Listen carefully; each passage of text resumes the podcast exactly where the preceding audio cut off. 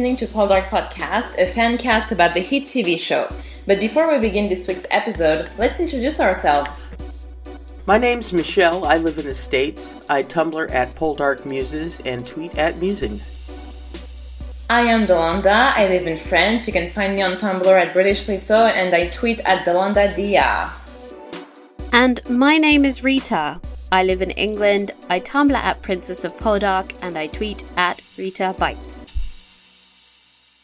Now, don't forget, we're about to delve into episode 7, so if you haven't seen it, now would be a good time to put down the headphones and walk away until you've had a chance to do so. With that, let's recap, shall we? Recap, yes. This week's episode began with Demelza feeding Ross strawberries with her mouth in what was supposedly sexy, but just reminded me of a mother bird regurgitating its food for its young. Don't knock it till you tried it, yo. Anyway, they're having a rollicking good time in London, going on boat rides, visiting Vauxhall Gardens, and generally having sex on every counter of Ross's apartment. Sigh. Can't it always be like this? Seriously, we'll pay you good money. Elsewhere, George and Elizabeth have arrived in London with Valentine in tow.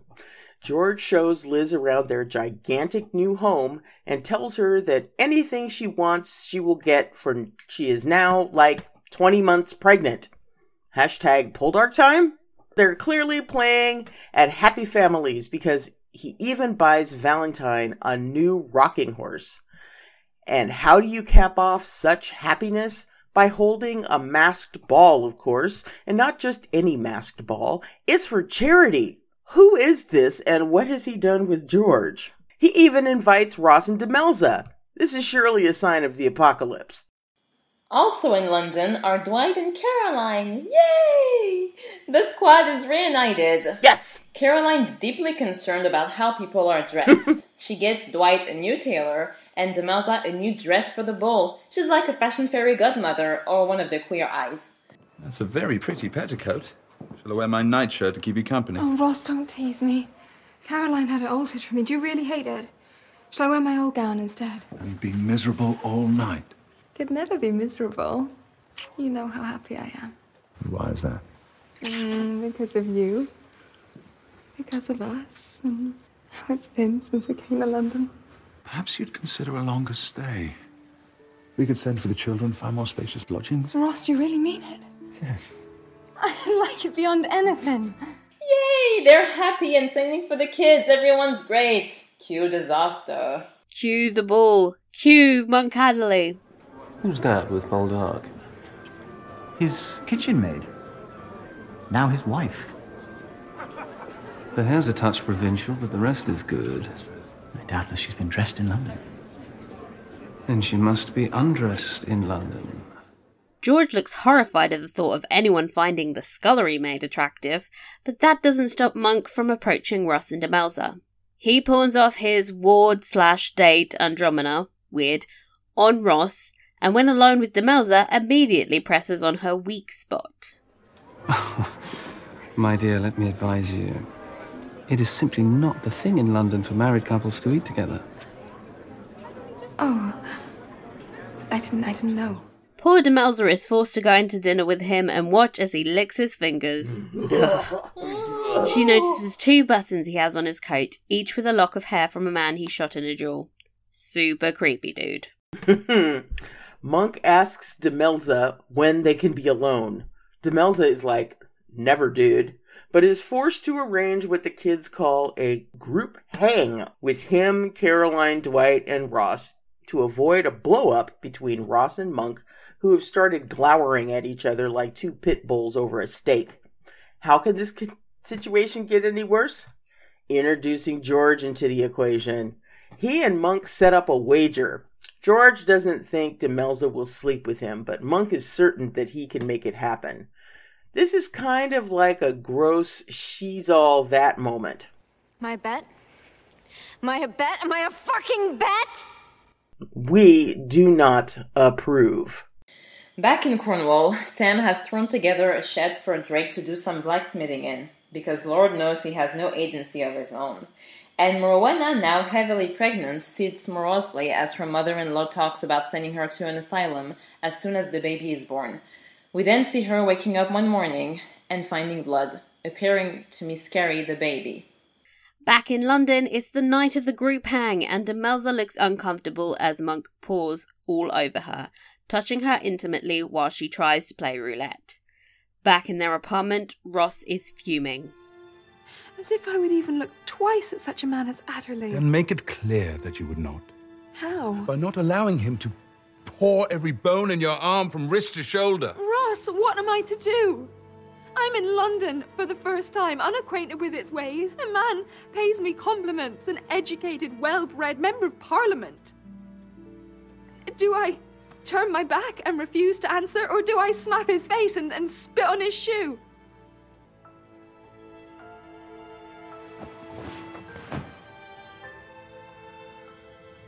Forgive me. That was unfair of me. Yes, it was. Demelza weeps into her pillow. There goes the Romelza happiness. The next morning, Demelza wakes up to a bouquet of flowers and thinks they're from Ross. But sadly for everyone, they're from Captain Adderley. Ross wants to throw them away, but Demelza, plant lover that she is, can't bear to and ends up upsetting Ross. While Ross is at a late night vote in Parliament, Monk Adderley sneaks into their apartment and waits for Demelza. When she arrives, she is shocked and a little frightened to find him sitting there waiting for her. What follows is a very tense scene with Demelza edging around the room trying to escape. Shall we come to the matter? Or would you prefer to converse a while? Shall we talk of the men I've killed or the women I've loved? As we speak of love at all? Oh, I think so. For I intend to instruct you most delicately in it. You see how swiftly I arouse you? You flatter yourself. Do I? Let me assure you, this is no trivial fancy. I find you utterly bewitching. Tell me. You cry out when a man takes you. I must ask you to leave. Have you ever had another man besides your husband? Sir, are you a gentleman? I hope so. Forgive me, I am unsure of London manners, but is it not a gentleman's duty to withdraw when a lady asks him? Only when the gentleman has already been in.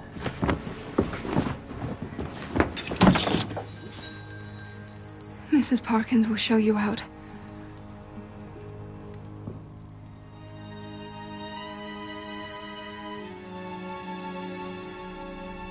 May I wait on you some other time? I think not. I see. It's not me you're afraid of, but your husband. Does he beat you? Frequently. When his arm gets tired, tell him to send for me. Good night, ma'am. That night, Demelza tells Ross about the encounter, and he asks if she encouraged him. They didn't need any encouragement. Mm-mm. And Demelza is confused, questioning her own actions and not knowing how to behave anymore. In Parliament the next morning, Ross is guarding a seat for someone when Monk Adderley strolls in and sits down on the gloves Ross was using to deter people from sitting down. They naturally handle the situation like gentlemen. Is there such a thing as my gloves? Because you appear to be sitting on them. My dear, you're mistook. Why would I wish to touch any of your worn possessions?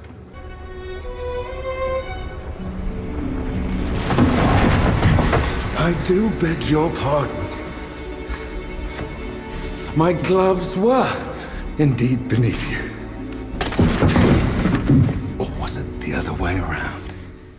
Ross essentially grabbed him by the scruff and publicly humiliated him in front of his peers, so Monk challenges him to a duel over some gloves.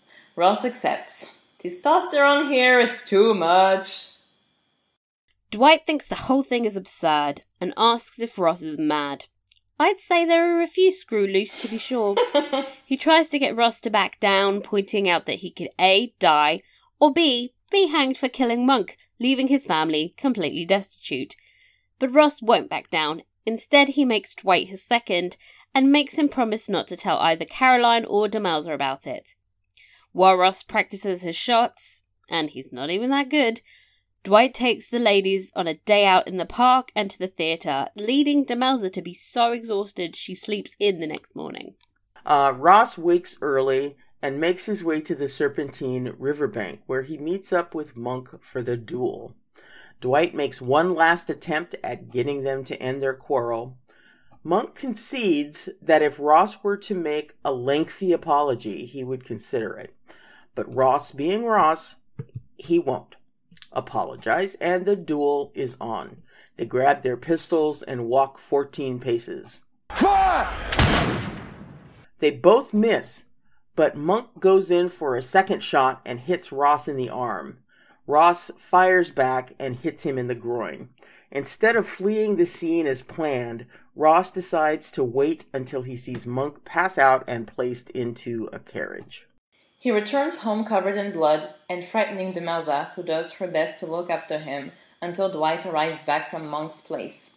Dwight performs surgery on Ross, removing a piece of splintered bone and grossing everyone out. While Ross rests, Caroline arrives and talks to Demelza. Demelza says she doesn't understand Ross's actions or how he could risk his family's career and his life like this. Upset, she starts to blame herself. There's a knock on the door. A letter has arrived with news of Adderley's death. Before he died, however, he managed to, quote, put it about that he shot himself and he paid off a witness that saw Ross for 10 guineas. He asks Ross to pay him back by paying 10 guineas to George, who he lost a bet to. Speak of the devil, George arrives at Parliament the next morning and learns of his friend's death.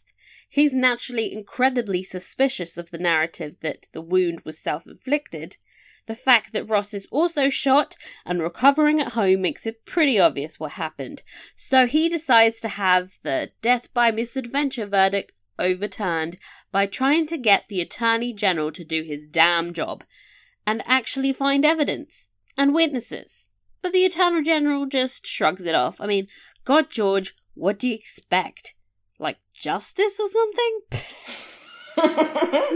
Following her miscarriage, Morwenna leaves the vicarage and goes down to see Drake at his new smithy. She explains that the reason she rejected him a few episodes ago was because of her pregnancy. Carrying the child of a man that raped her, she tells him that men and just the sensation of flesh against her own disgusts her. Drake stares blankly at her until she runs off crying. Ha, romance.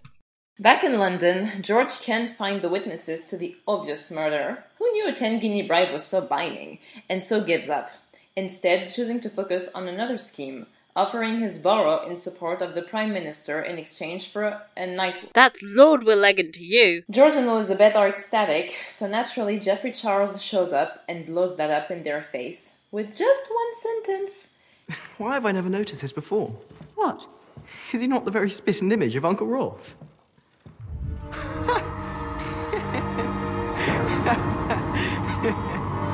Faster, Valentine.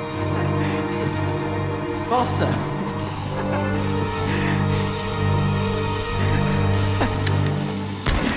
And we're back to this again.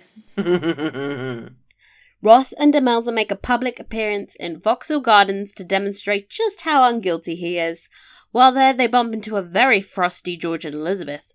Ross goes to pay George's money, but George, now pretty sure Ross cuckolded him and that Ross legit just got away with murder, acts like a child and throws the money at his face. No, not the face! Not the face! He then storms off like a stroppy teenager.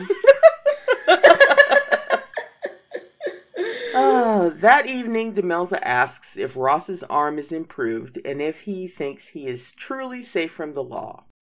Ross reassures her that all will be fine. When Ross awakes the next morning, however, Demelza is gone. My dearest Ross, by the time you read this, I will be gone. Dwight is returning to Cornwall, and I'm going with him. I'm out of my depth in London society. My wish to be friendly and polite was taken by some to mean something more. It was even taken by you to mean something more. I'm going home. to your house, and your farm, and your mine, and your children. And when you return, we'll see if there's anything to be done. The end. Ooh la la.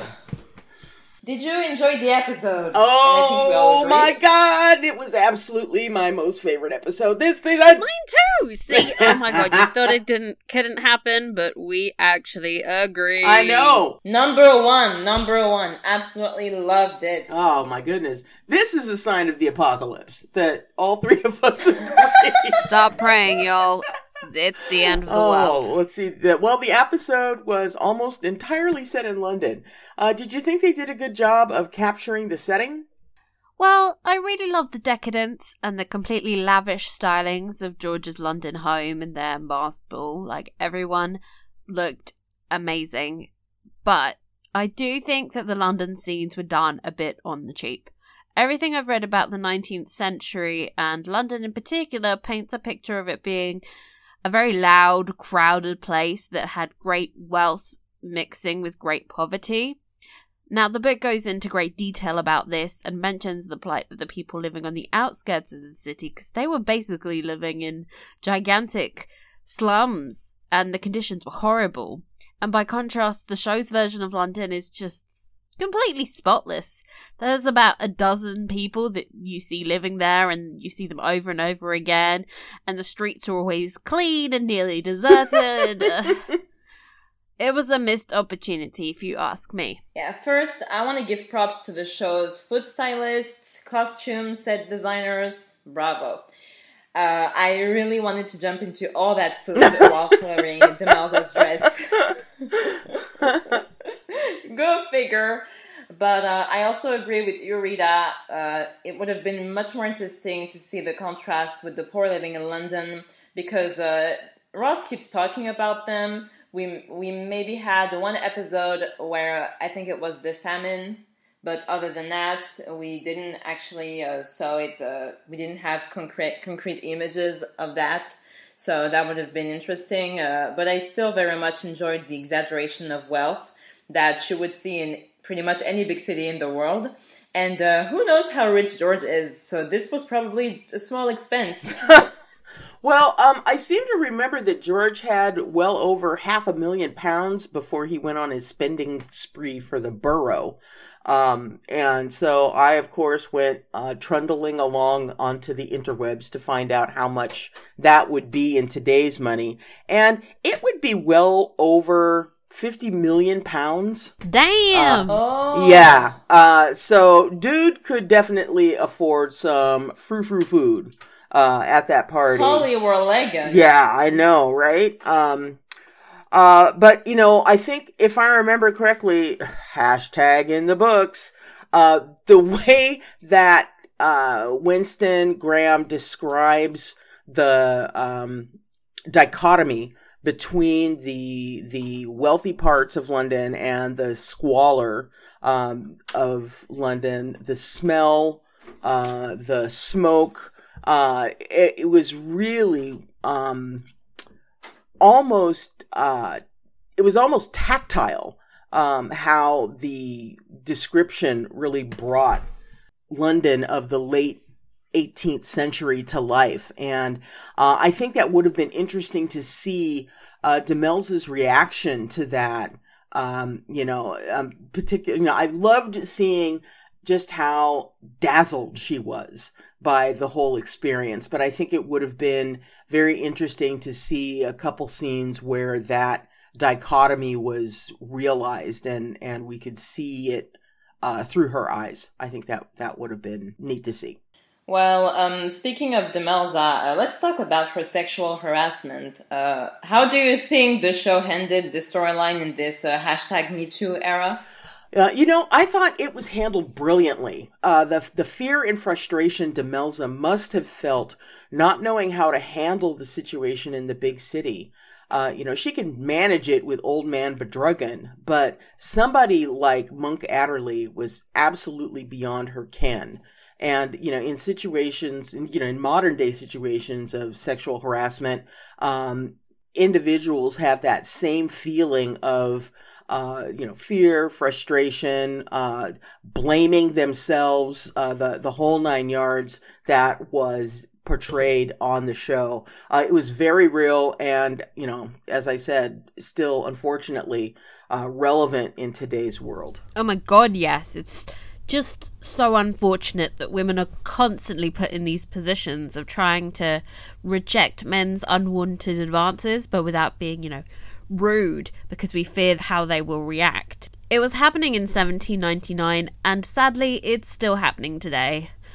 Ugh, sigh. I think Eleanor did just such an amazing job of showing us just how awkward and powerless she felt.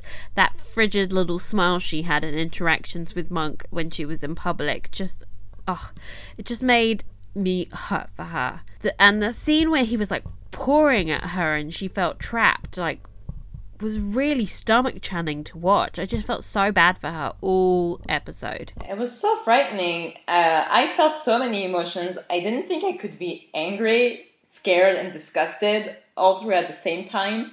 And uh, I agree with you, Michelle, when you say that Demelza could handle uh, um, Bodrugan, and she could also handle Captain McNeil in a way, but she was completely bewildered uh, with Adderley.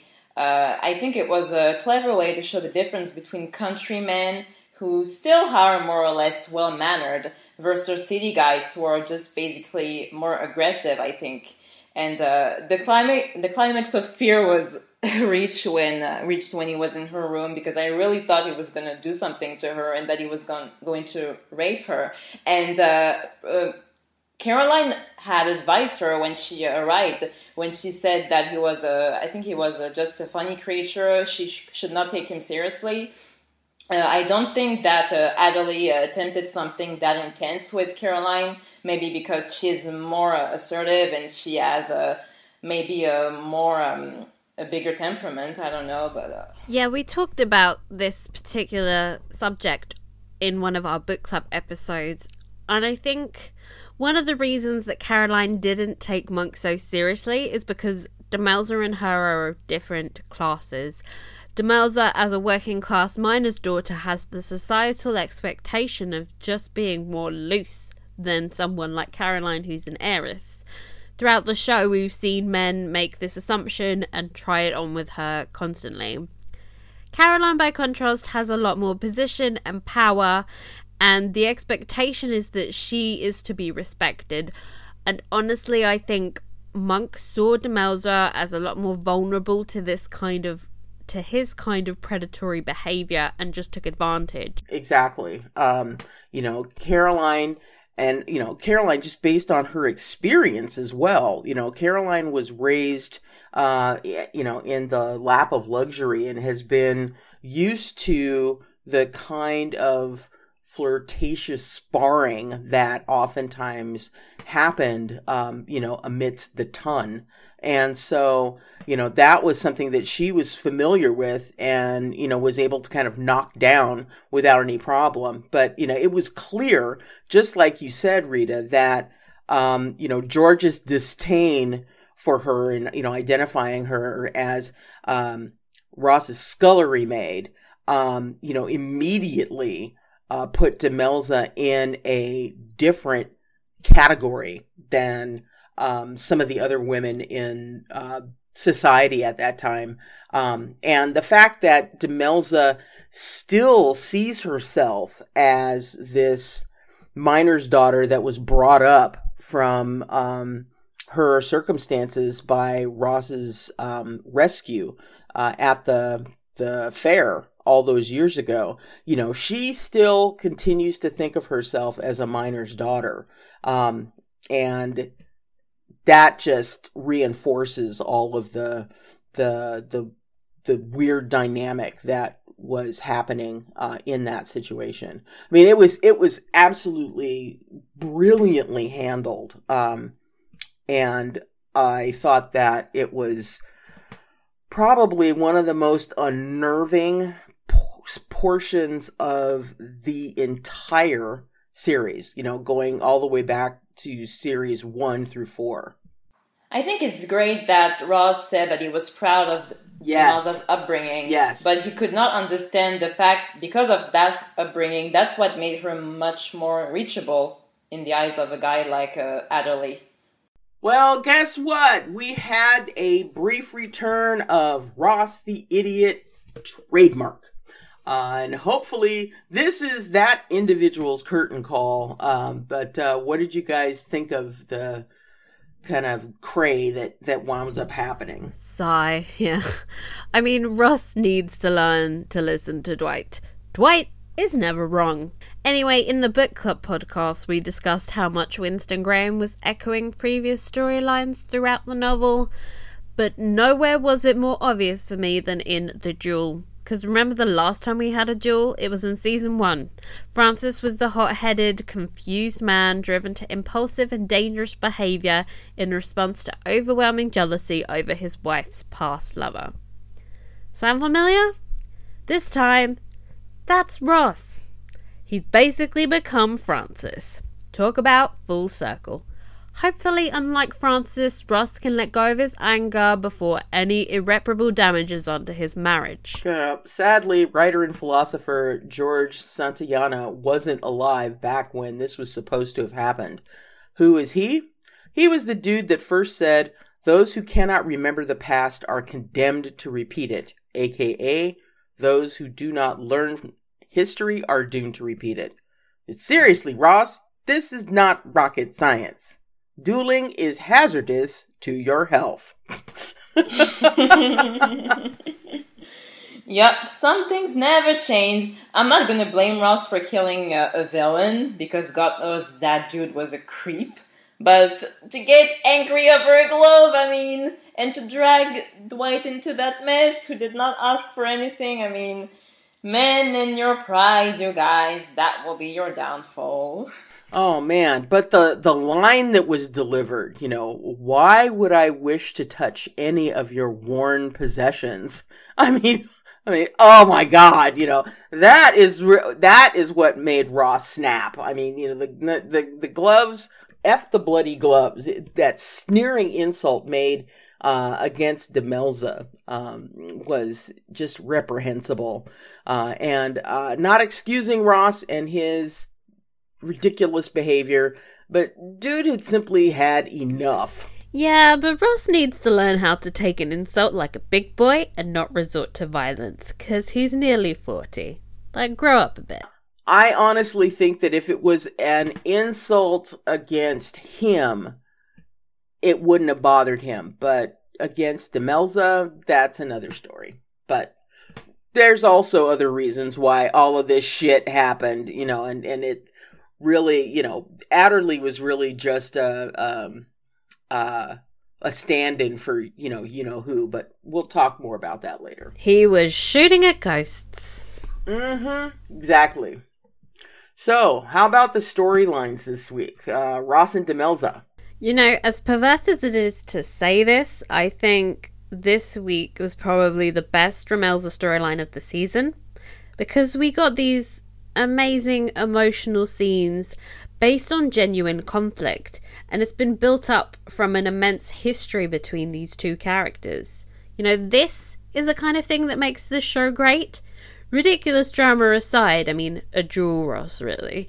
It was fueled by complex emotional entanglements. We got a chance to see the psychology of why Demelza and Ross both responded to Monk as they did, and both sides of this conflict felt warranted. You know, in the past, the show has made either Ross or Demelza the quote unquote bad guy to facilitate conflict and drama. But this time, you really understood both of their perspectives, and it improved that storyline a thousandfold for me. Now, having said that, Ross was a complete idiot for agreeing to the duel and should have listened to Dwight. Ross, can you just think of your damn kids for once? Um, very true, very true. And I think, you know, it, it's one of the reasons why this was such a, uh, a favorite of the, the series so far, uh, because, uh, the drama that wound up happening was multi-layered. It was not, you know, I've used the, um, the, oh, for God's sake, it's too early for me to remember what my words are. Um, uh, but to use the the euphemism, um, pastel, you know, painting a pastel watercolor versus, you know, the broad brushstrokes. I've I've said that I don't know how many different times. Yeah, we need to get that on a t-shirt for you. um, but this, the way that they had built the the background for the storyline this week was that pastel watercolor um, you know the the all of the subtleties all of the backstory everything made for building this intensity that didn't rely on you know crazy ridiculous plot points to bring the drama. Um but uh you know as far as the the duel and you know we started talking about it a few minutes ago but you know, we know why this happened. Uh, Ross never had the opportunity to call out the real blackguard of the story. Uh, Hugh had grown fatally ill and died before Ross could accuse him of cuckolding, uh, cuckolding him. Uh, so, you know, what was he going to do? Haul the jackass out of his deathbed, prop him up against the fence, and blow him to kingdom come.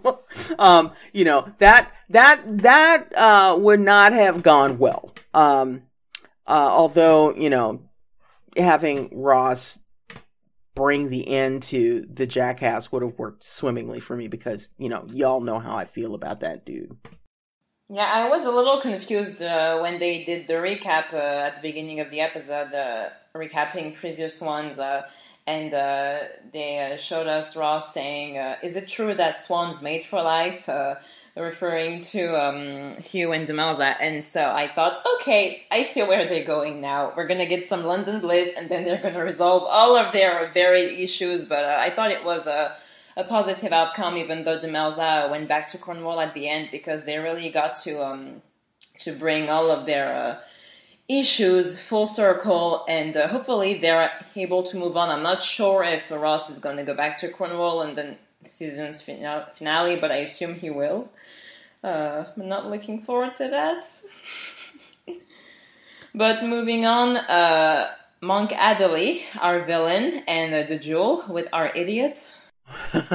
uh, I think we should throw um, awards at Max Bennett for for his portrayal of Monk Adderley. I mean, he was absolute perfection uh, in this role. He consistently brought the reprehensible to his performance every week.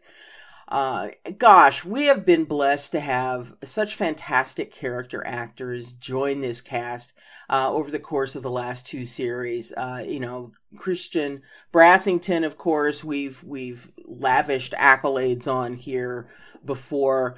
Uh, the actress that plays his mother is absolutely petrifying. Uh, and uh, I thought that, that she was. Oh, yes, Rebecca Front. She is this really amazing comedic actress. It's really bizarre watching her be mean. I'm like, no. really? Oh, oh my goodness. Oh, God. Well, she has definitely brought the drama and kind of horror at the same time. Um, so yeah, we've had such great character actors, um, and I think that's one of the wonderful things about um, period drama, uh, and especially that uh, coming out of uh, the UK is there are so many wonderful actors and actresses uh, in the the UK. Uh, we have the opportunity to, to see some really fantastic performances. Yeah, I mean, shout out to Max Bennett. The way he was leering at Demelza and like casually sucking yeah. on his fingers in scenes was enough to make your skin crawl. oh my disgusting. god.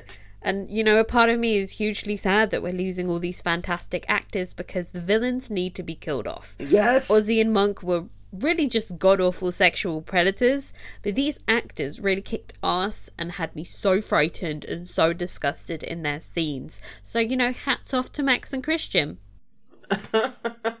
I loved uh, one of your live tweets, Rita, you know, with regards to the duel. You know, Ross, have you not seen Hamilton? This doesn't end well. I'm not throwing away my shot. Oh my god, that was perfect. Um, so, with regards to the duel, um, it was historically quite accurate, uh, as idiotic as it might have been. Uh, a good pal and fellow Poldark fan, Bonnie Weiss, uh, she's a admin for a couple of Facebook groups, and she's also led tours of uh, Poldark film locations. Uh, has this really fantastic blog called Inspired by Poldark, and she's got a great post about dueling, which uh, even included a rare example of women dueling, if you can believe that. Yeah, I know. There's a, a, a illustration of uh, the incident that took place and uh, the the story that goes along with it is is kind of hilarious. I think one of them shoots the other one's hat off or something like that. I mean, it's it's it's it's very very funny. So uh, I tweeted the link to the. Um, the blog post on uh, the podcast account last night. So uh, if you're interested in learning more about the custom, I would strongly recommend you check it out. And uh, also look at some of the other posts that Bonnie has uh, shared there. She's she's really got uh, a deep love and affection for the material and uh, has brought up a number of really interesting topics to learn from based on the, the series. Okay, moving on. We were so close to a happy and contented George and Elizabeth.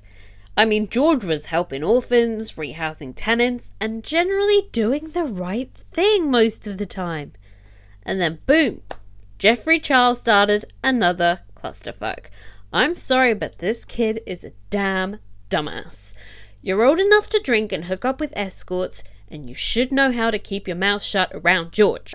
no, I swear that kid only appears to bring trouble. I swear! I mean, George is literally transformed. I'm not, I don't know if this is the Elizabeth effect, but he literally gave his all to her, and that huge lie, that was the final straw. hmm Uh, you know, it was mentioned in the recap um, that George was certain Ross had cuckolded him.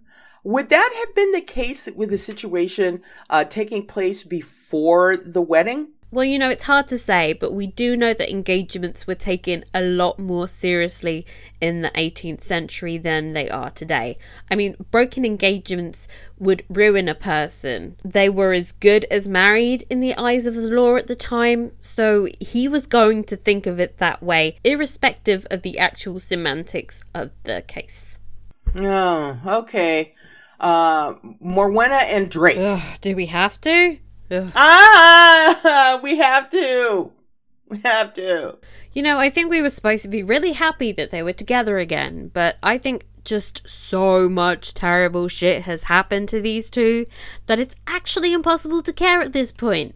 This is beyond a joke. Don't even get me started on the previews for next week's episode.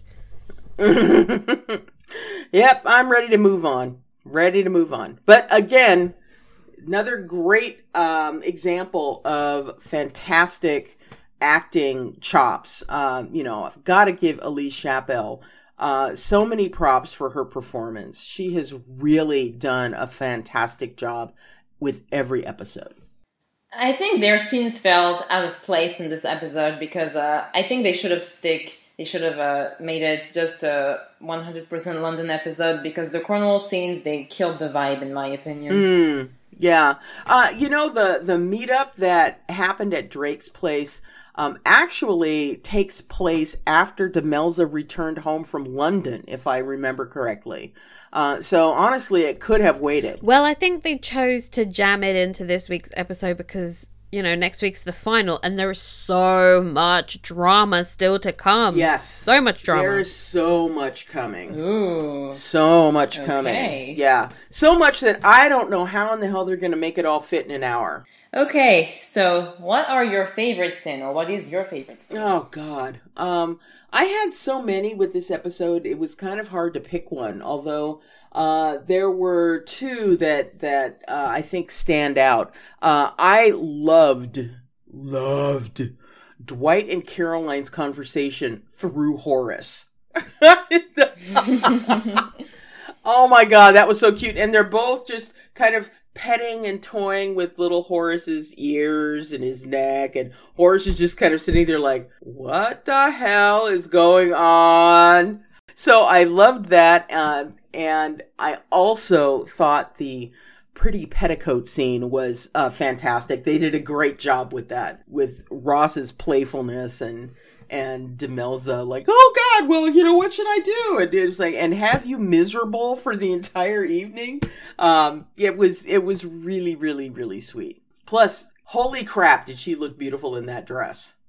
I mean, my favourite scene was probably where Demelza arrives home and Monk is waiting for her. I mean, it was a very hard scene to watch, but I think Eleanor did such a wonderful job in her expressions and her reactions. Uh, and I felt genuine terror despite knowing how the story goes. like, I've read the books, but yeah, anyway, Eleanor's just amazing. And she's not really been given many opportunities to shine this season, but in this scene, I think she really did. So I'm always here for an Eleanor performance. Uh, I loved uh, Caroline's dynamic with Demelza and uh, how she always got her back. Uh, hashtag helping a sister out. Uh, and uh, can I also say George throwing all the coins at Ross? Because seriously, it was freaking hilarious. it was, yeah, um, you know, and I'm going to go back with the hashtag in the books. Um, I thought that um, knowing ha- what was taking place during that scene, um, I didn't like zero in on the kind of the hilarity of the moment, uh, but uh, it I was really taken by the fury and shock that they managed to infuse in that scene. Um, you know, just as they had it in the book. Um, and although Ross does realize that he should have sent the money around the instant he saw George meet his eye, um, you know, when he calls out to George and then he he's like, "Oh shit, I should have sent this." Um, but uh, here's the the scene as it was written in the books. Uh, George Warleggan turned, and Ross was startled by the look that came on the other's face when he saw who had addressed him. It was a look of such hatred that it stopped Ross in his tracks. If there were purer venom, he had never seen it. Had George cared so much then for Monk Adderley? Uh, Pardon me, George said to his companion. It seems I am being solicited in some way. I will join you in a moment. Of course. Uh, the other man glanced quickly at George's terrible expression and at Ross's slinged arm and the scar on his face. Then he moved on. Well, Ross said, uh, as you know, I had a meeting with your friend Captain Adderley. What occurred at it is not for me to say, but before he died, he left a message with me through his friend John Craven it is not a message I gladly pass on since I have no wish to talk to you on the subject, but the last request of a dead man is something I can't ignore. Well, George seemed to have difficulty speaking at all. He commanded me to give you ten guineas. Ross fumbled with his left hand and got the ten pieces out of his fob. What for? I understand he made some wager with you and he lost. I have no idea whether it concerned me and I am not interested to know. I would suppose, since he employed me to do this, that it did. It would fit his sense of the appropriate. Ross extended the money. George looked at it, and then he looked at Ross. The glare in his eyes had not changed. Ross put out his hand, and Ross George put out his hand and gave Ross gave him the money. George counted it. Then he flung the ten coins full in Ross's face and turned away. I mean, it was pure perfection. You know, just pure perfection, you know. And it's like George, you were the one that spurred on the wager that set that fiend onto Ross's wife just for a spot of fun. You know, here's another situation that you know George has instigated uh, to hurt Ross in some way, and it's blown up in his face again, again. oh my god! And the the part of the scene where Ross says, "Oh, I'm gonna just speak to George for a second, and Yes! everybody just turns around and goes, "No, no, no, no, no!" like, oh my god. Okay, least favorite scene. Um, you know, I know that this was your favorite scene, uh, Rita, but I this was my least favorite. Basically, um, not you know, not because it wasn't brilliantly performed, but it just really caused me to have a visceral reaction. It's one of the first times that that in this series that I have just been, you know, like run, run, run, run, run, run, run, run, run. You know, get to the bell, get to the bell. I mean, it was it was really terrifying, and I think that you know I would put a trigger warning on this episode for uh, anyone who has been, uh, you know, in a situation like this.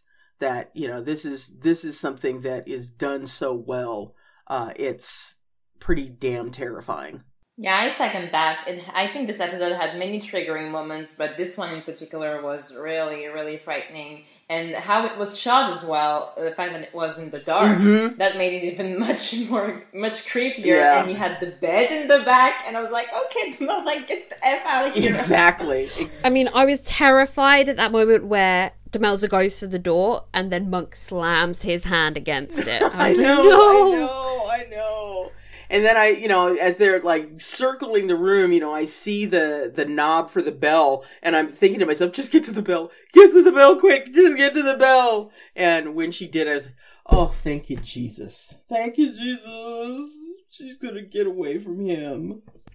My least favourite was Morwenna's miscarriage scene. I mean, it was bonkers short and really underwhelming.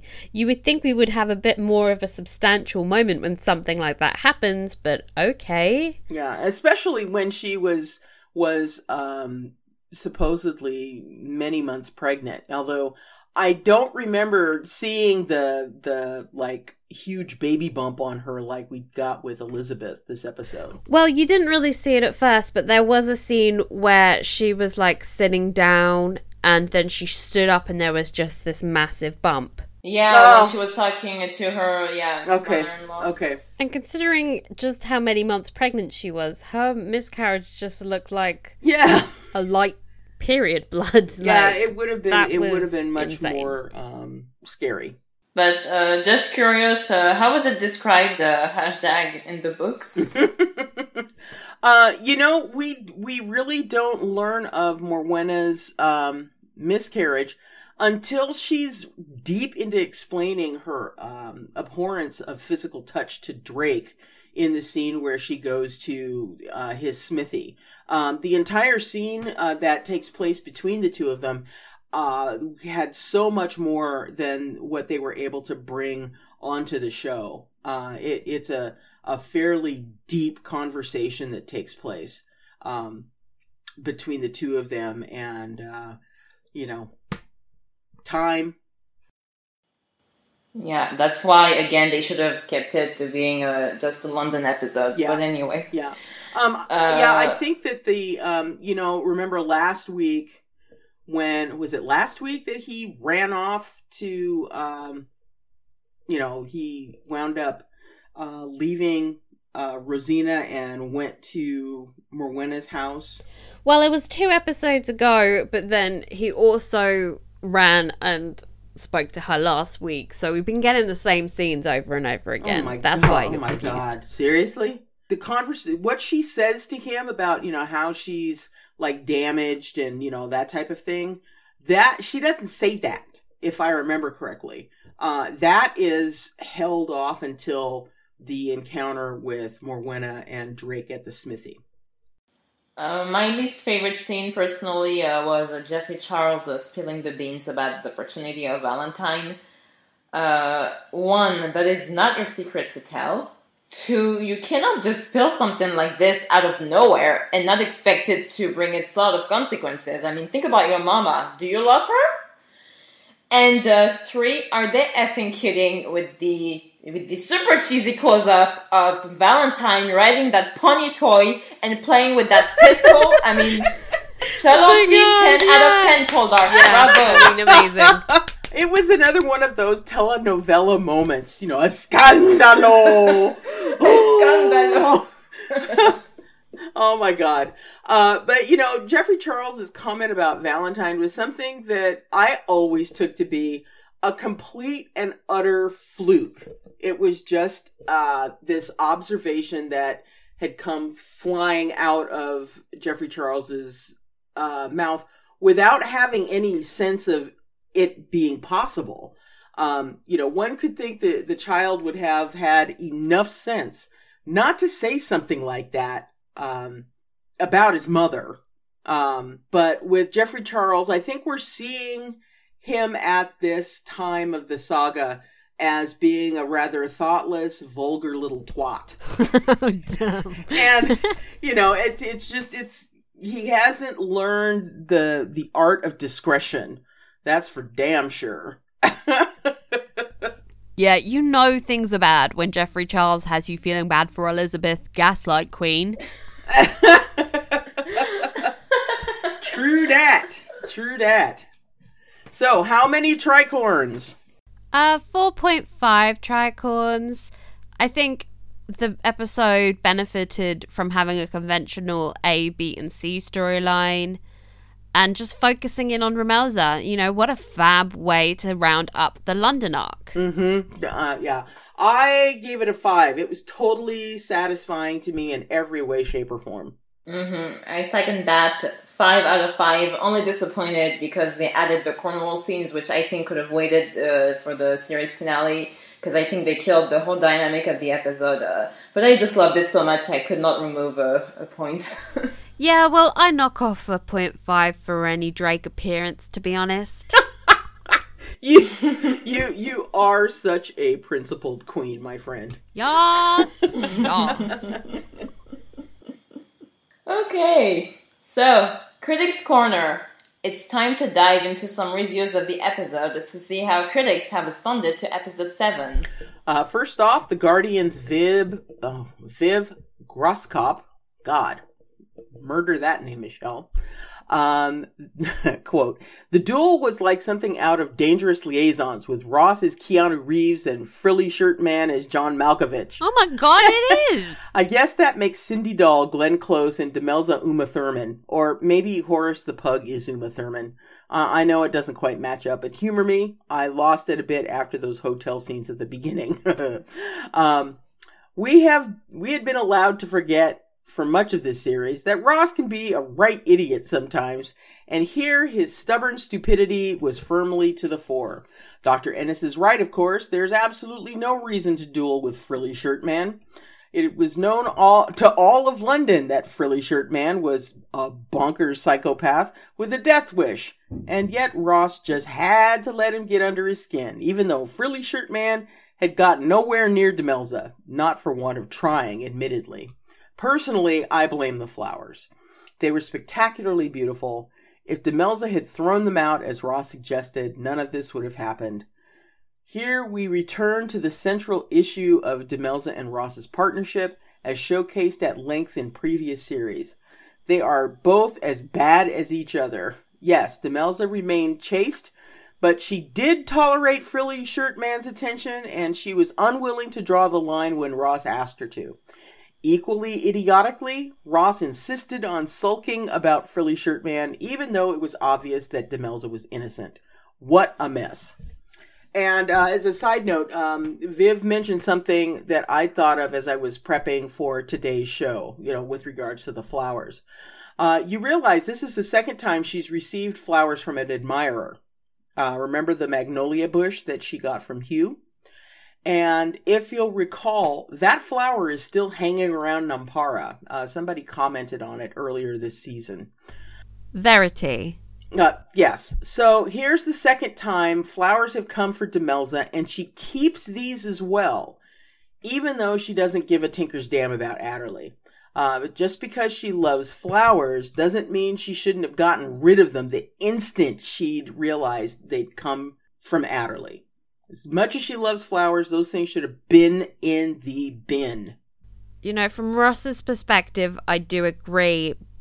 And I've seen a lot of people say this, but I think it's slightly more complicated than people are allowing at the moment.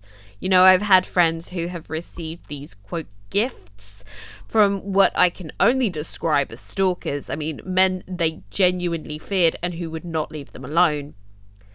And bizarrely, they kept these gifts. You know, I have no idea about the psychology of how this works, but I can guess that there is something to the fact that these men tend to know their targets and often play on these women's emotional vulnerabilities, and they often give these gifts that women feel like they can't get rid of and that they feel indebted to them for having.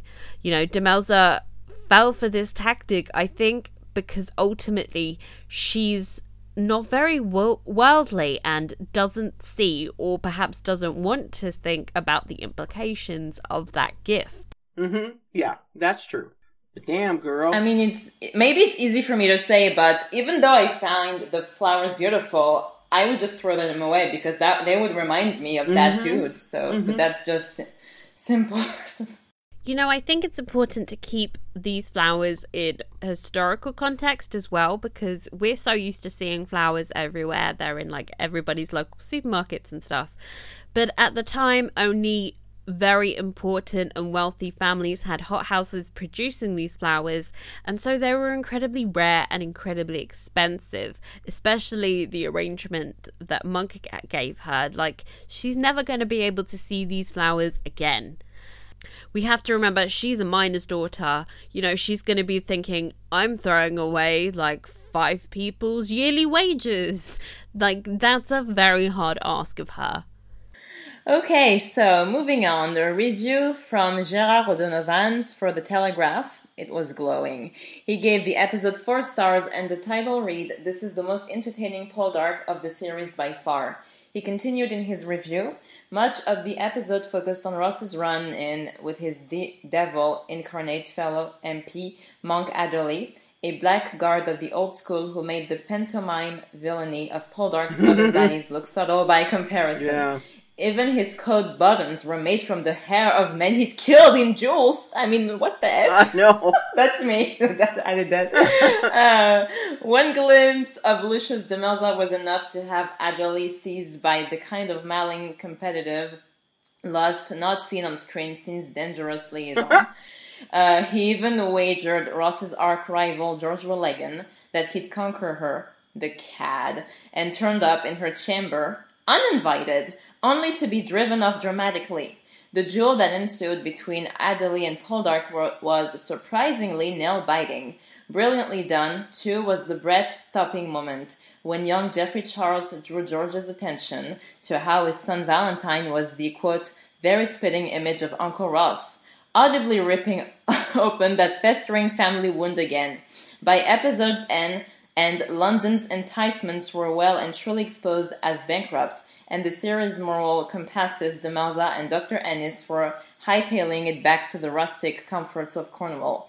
Together with last week's upbeat episode, this has been by far the most entertaining run in the fourth series that, at times, had been less than fully engaging. It certainly raises hope for a satisfyingly hectic series close. I agree, Gerard. Yes, yes, yes. I'm loving everybody's oh. dangerous liaisons references. I mean, I yes, know. I had no idea until people started making this connection. It's the exact same thing, and I love that book. Um, anyway, a final review comes from Louisa Mellor of Den of Geek, and she wrote Captain Monk Adderley is a bad boy.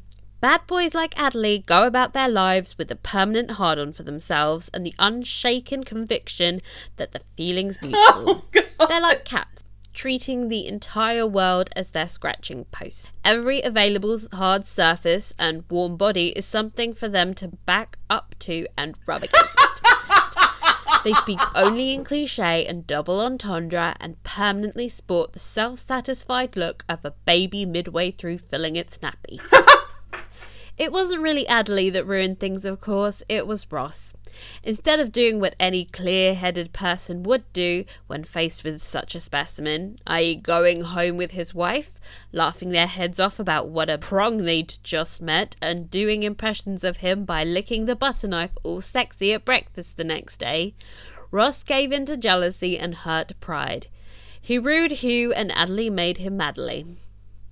Adderley and Demelza were from two different worlds. His had trained him to interpret reluctance on a woman's part as coyness, that was all part of the chase. Hers had trained her to be courteous to her social superiors and not to trust her good instincts. It's too late to be any use, but the answer, Demelza, is yes. You very much should have smacked his face and spat on his shoe. Then kneed him in the crotch for good measure. At least Ross shot Adderley in the baby maker, which was almost as satisfying a death as Ossie's, and twice as poetic, really. Now nobody will ever admire his hairy buttons again. Good riddance. Demelza's distress aside, the entire duel plot was pure silliness, especially predicated as it was on a bum to glove dissing and round of parliamentary pushy pushy. Adderley was a Blackadder character and deserved to be treated as such. Ross should have taken Caroline and Dwight's advice and laughed the man out of town. But armored by a Series 5 renewal, deep down he knew he could afford to take the risk.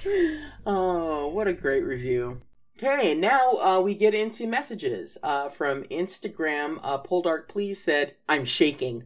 Poldark His Life said, Now that was a shocking episode. Uh, Spirit of the Isle said, It's so gripping. Can't wait to see it next week.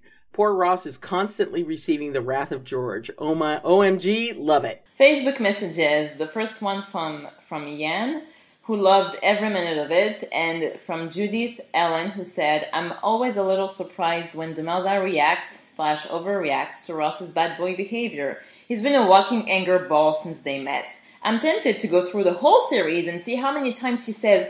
Oh, Ross, how could you? I'm not sure that one can overreact to their husband murdering a man. Uh, but okay. Uh, Kate, one of the ladies I met in Cornwall last year, uh, had this to say, huh, and shout out to Kate. Uh, majorly cray cray. Um, I couldn't breathe when Geoffrey Charles made his observation on Valentine's appearance public.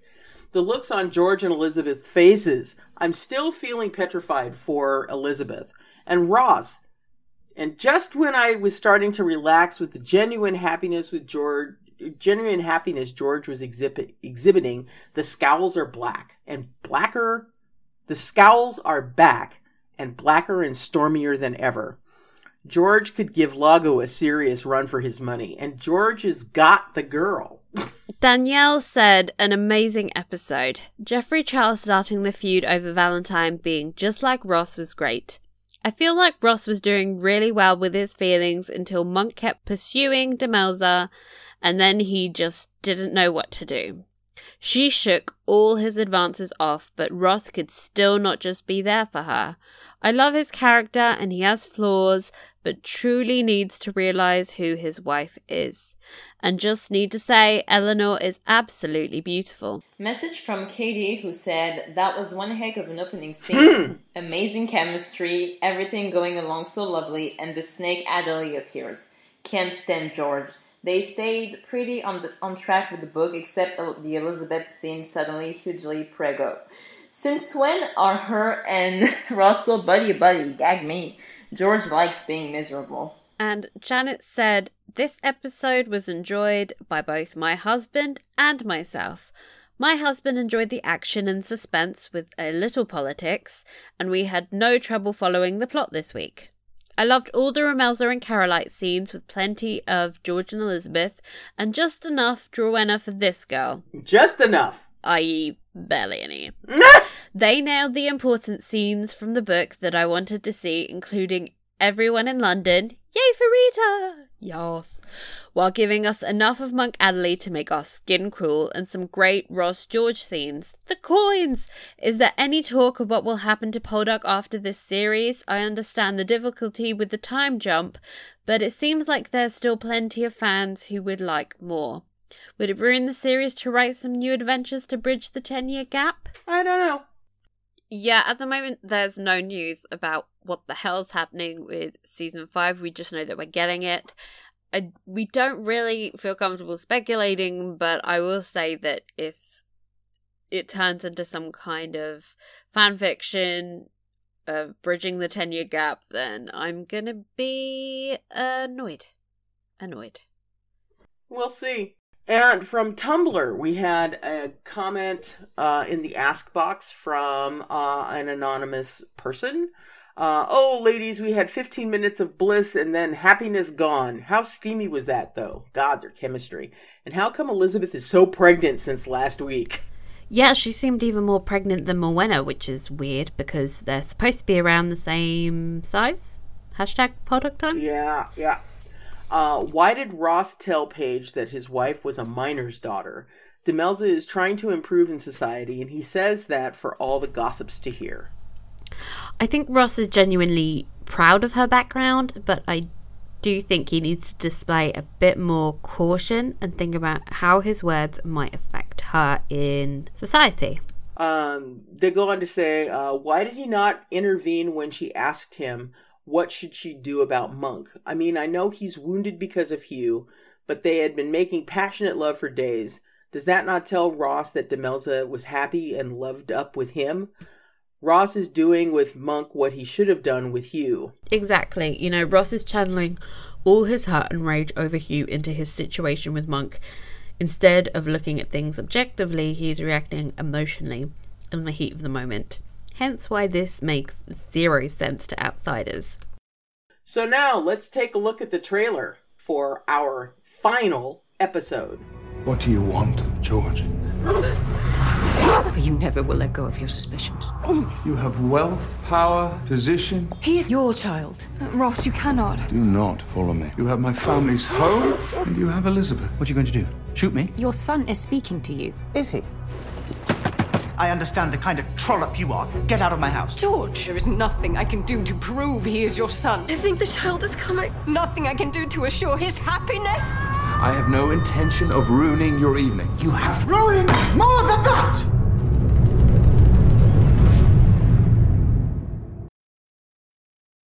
Okay, episode description.